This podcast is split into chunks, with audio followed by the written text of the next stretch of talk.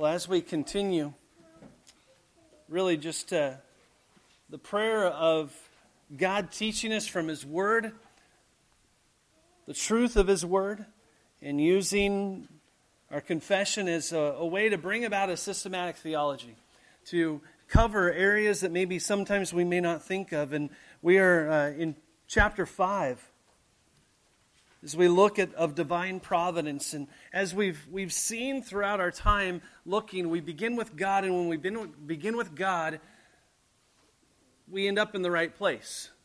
But when we begin with ourselves and our own thinking we lead ourselves astray and have created god of our own liking. And again based upon who god is and his attributes we we see all of these things taking place. And last week we looked at god in his creation. That was the first of his decrees. And what kind of follows after that is based upon God's decree, how does he work out in all of life? And that is how we see what's called providence. If you have the notes and you want to follow along, looking at paragraph one, I think it's also on the screen behind me.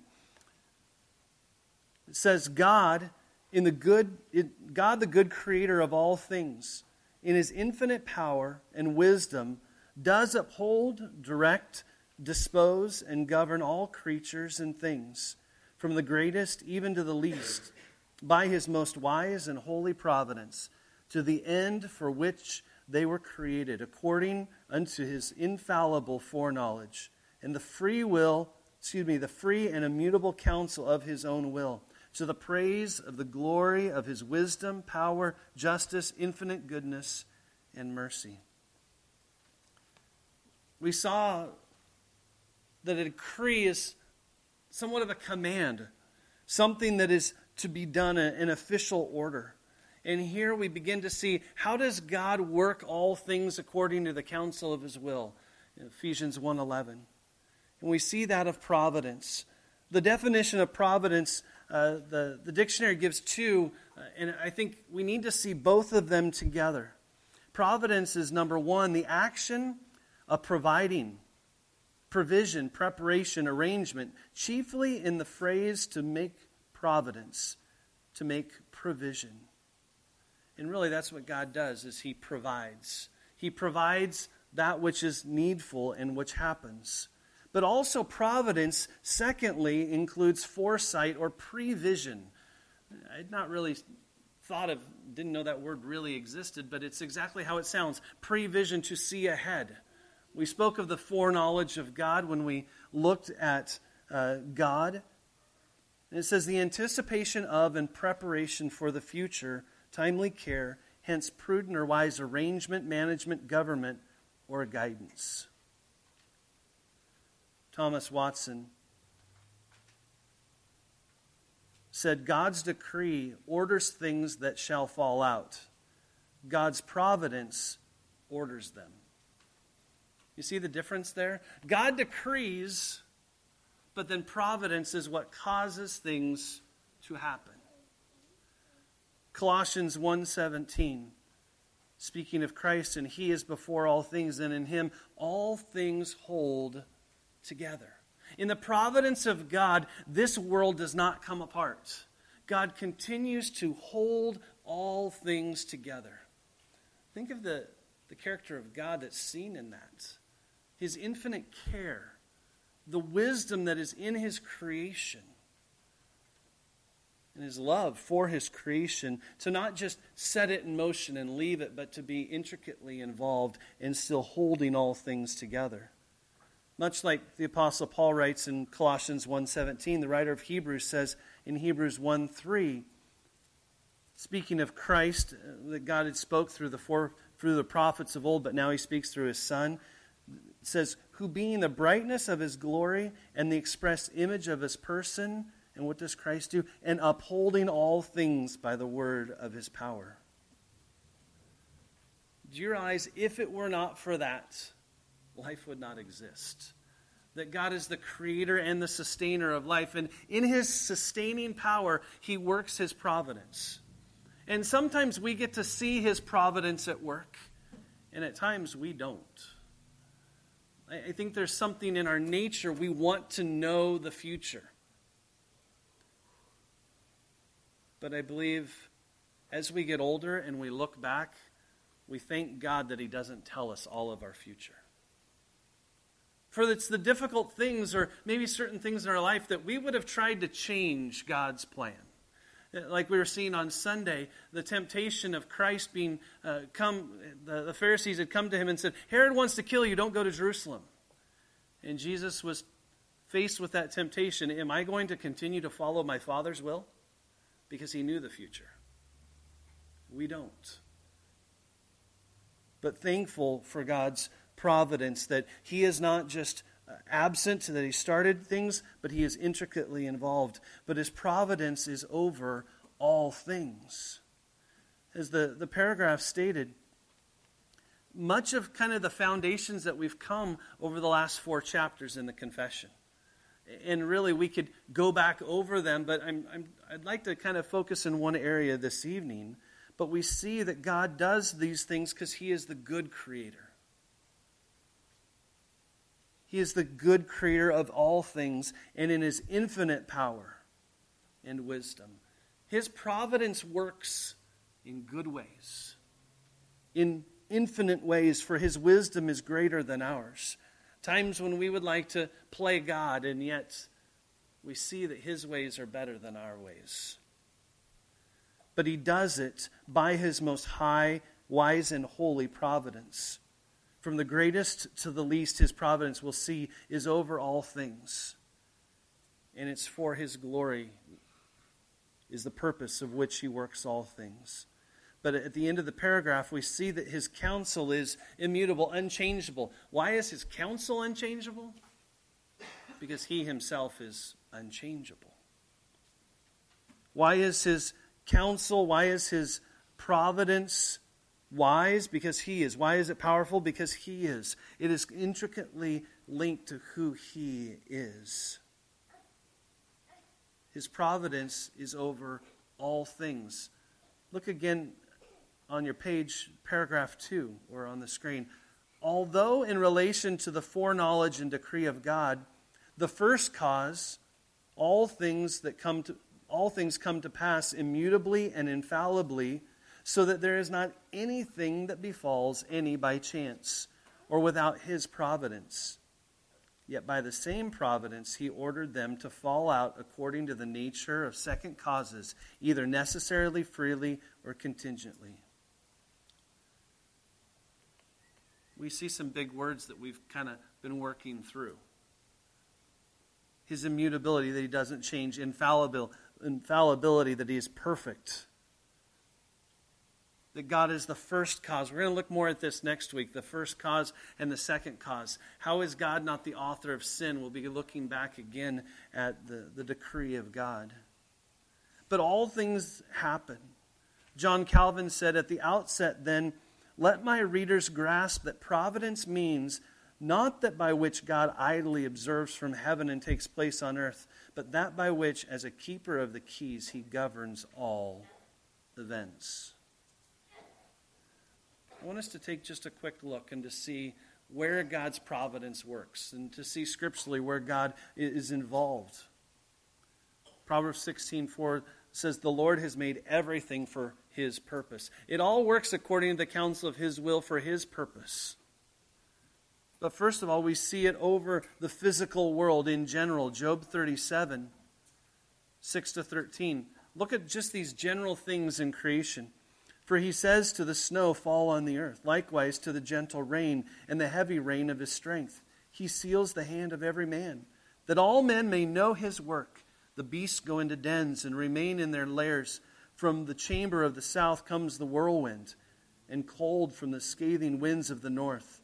By the breath of God, ice is given, and the broad waters are frozen. Also, with moisture, he saturates the thick clouds. He scatters his bright clouds, and they swirl about being turned by his guidance, that they may do whatever he commands them on the face of the whole earth. He causes it to come, whether for correction or for his land or for mercy. Even just in that those short verses, we see God involved in his providence in working in so many areas in the weather, in the animals, in general creation. But he doesn't just work in the big scale things, he works in the small things, in the individual events. Psalm 147, 15 and 18 say, He sends out His command to the earth. His word runs very swiftly. He gives snow like wool. He scatters frost like the ashes. He casts out hail like morsels. Who can stand before His cold? He sends out His word and melts them. He causes His wind to blow and waters to flow. We also see God's providence over seemingly accidental events. Notice paragraph 2 says that nothing happens by chance. We, we may think from our world's perspective that things happen by chance. We run into somebody and said, Oh, how in the world did this happen? Well, we don't have to say that. It's because of the providence of God. From the big and the little things, the seemingly accidental, Proverbs 16:33, even the lot that is cast into the lap, but its every decision is from the Lord. Micaiah warned King Ahab, and Ahab was going out to battle, and Micaiah, the, the, the, prophet, said, Don't go out, or when you go out to battle, you will die. And King Ahab was kind of hiding, and uh, 1 Kings 22 34 says, Now a certain man, I like how it just says, a certain man drew a bow at random and struck the king of Israel between the joints of his armor. It, it, it's even written in such a way that, oh, by happen chance this happened, but it's not really happen chance.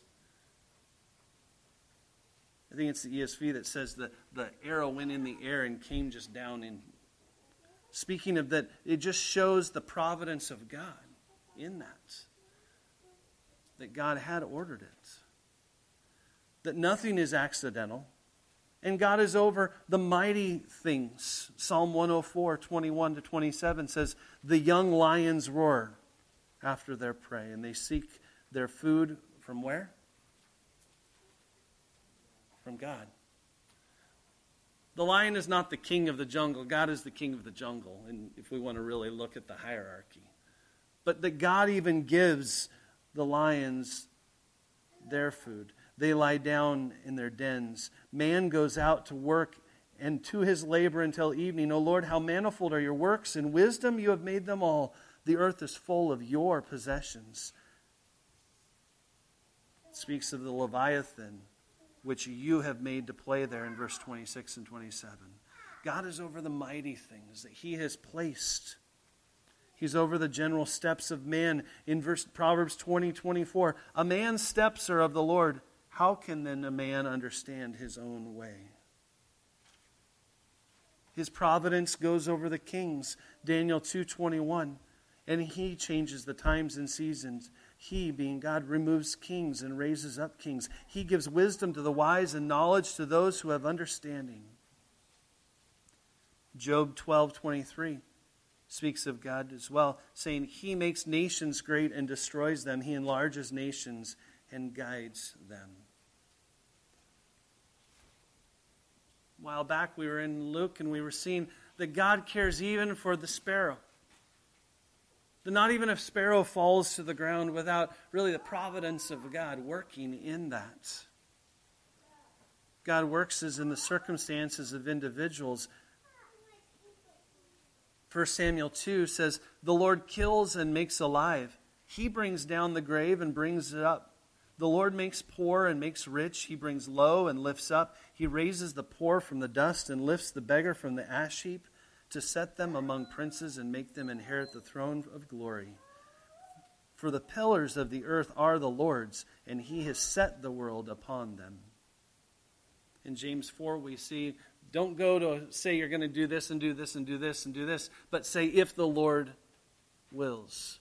If it is the providence of God that this is to happen is to be our attitude over all things and recognizing from the big to the little. God is also over the free actions of men. We'll see how this again works together better next week, but Exodus 12:36 and the Lord had given the people favor in the sight of the Egyptians so that they granted them whatever they requested. Thus they plundered the Egyptians. God gave the children of Israel favor in the eyes of the Egyptians. But God is also over the sinful actions of men. Exodus 9:12 But the Lord hardened the heart of Pharaoh. There's nothing when we if you want to draw categories, you have what's under God's providence and what's outside of God's providence. There is nothing out there. Everything falls under the providence of God. We see Acts 4 27 and 28. For truly against your holy servant Jesus, whom you anointed, both Herod and Pontius Pilate, with the Gentiles and the people of Israel, were gathered together to, to do whatever they wanted to? No, look at the verse. Whatever your hand and your purpose determined before to be done. It was the providence of God. The decree of God set it in place, said it would happen, and the providence of God is what brings it about.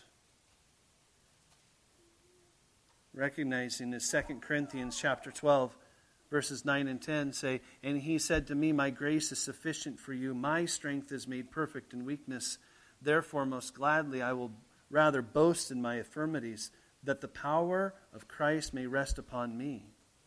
Therefore, I take pleasure in my infirmities and reproaches and needs and persecutions and distress for Christ's sake. For when I am weak, then I am strong. How is he able to say that? Because it is the wisdom and power through the providence of God that allows him to be strong.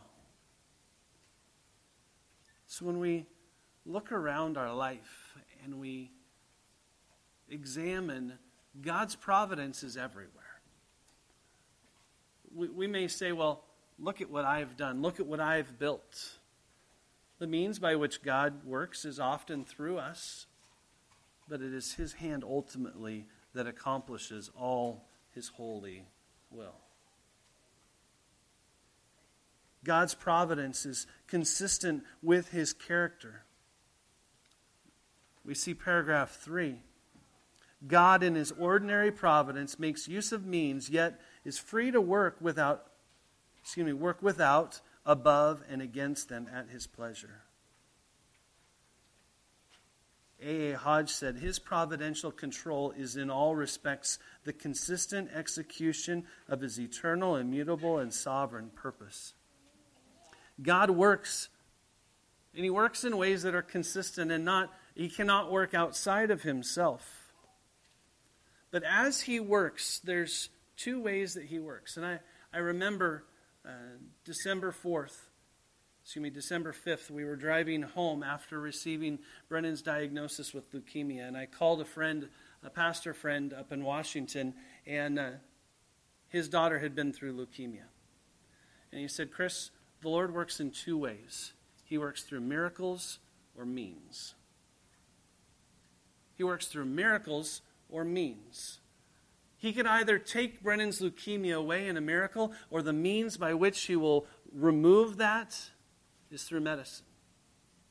But the medicine itself does not have the strength if it's not the providence of God. And that's how it works in all of our lives that it's either miracles or means. But miracles are that which happen outside of natural laws. I think often we can throw the title miracle at things which are not miracles. They are the providence of God working. I remember hearing a, a message a while back um, by Phil Johnson at uh, the Strange Fire Conference at John MacArthur's church, and he was, spoke on the providence of God. And it was so helpful because he kept drilling down just let us be careful to point out the providence of God. It's not downplaying and taking anything away from God. It's recognizing a lot of the things that happen. It's not a miracle that somebody gets healed of certain things, because often there is a, an understanding of how it happens, but God still was the one who did it through the means.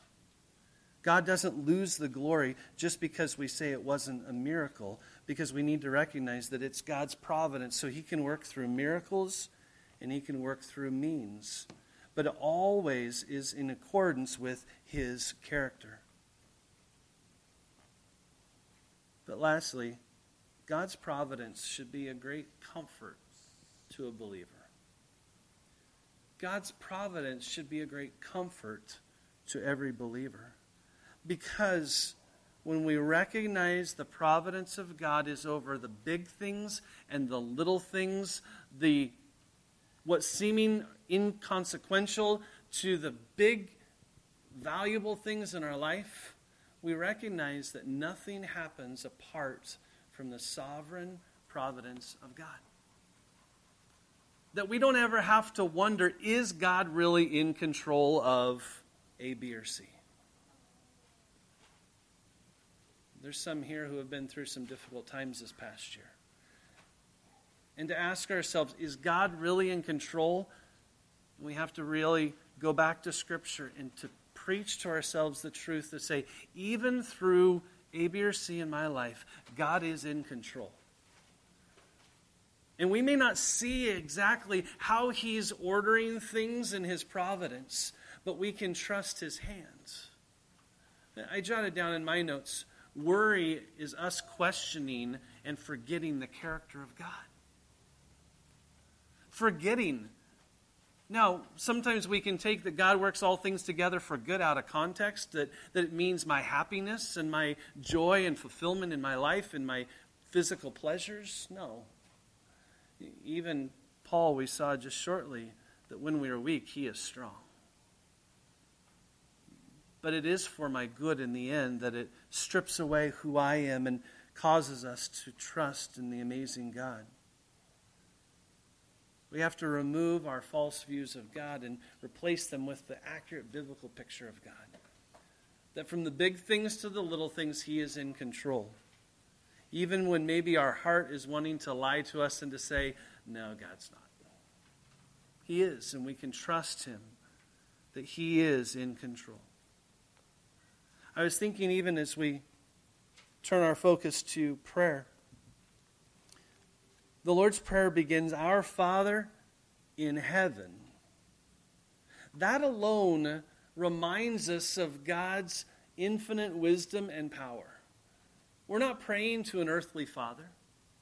We're not praying to someone who does not have the ability. But we are praying to our Father who is in heaven. Our Father who knows all things and doesn't just know things and trying to work behind the scenes, but He's ahead of it ordaining things. And that we can go to Him with faith to pray. That whatever God has laid upon our hearts to pray, that we can pray in faith knowing that He is the God who is able to above to do above and beyond all that we can ask, think, or imagine. What amazing hope that is, and a confidence builder as we approach the throne of grace with what? Hebrews say, with confidence to find help in time of need. In what ways are we maybe forgetting God's providence and working in all areas? What is it in your life that maybe is a, a, an area of a lack of faith?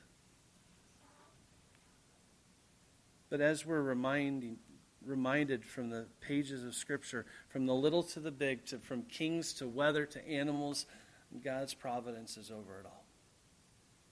That we can trust Him and we can go to Him in faith and in prayer.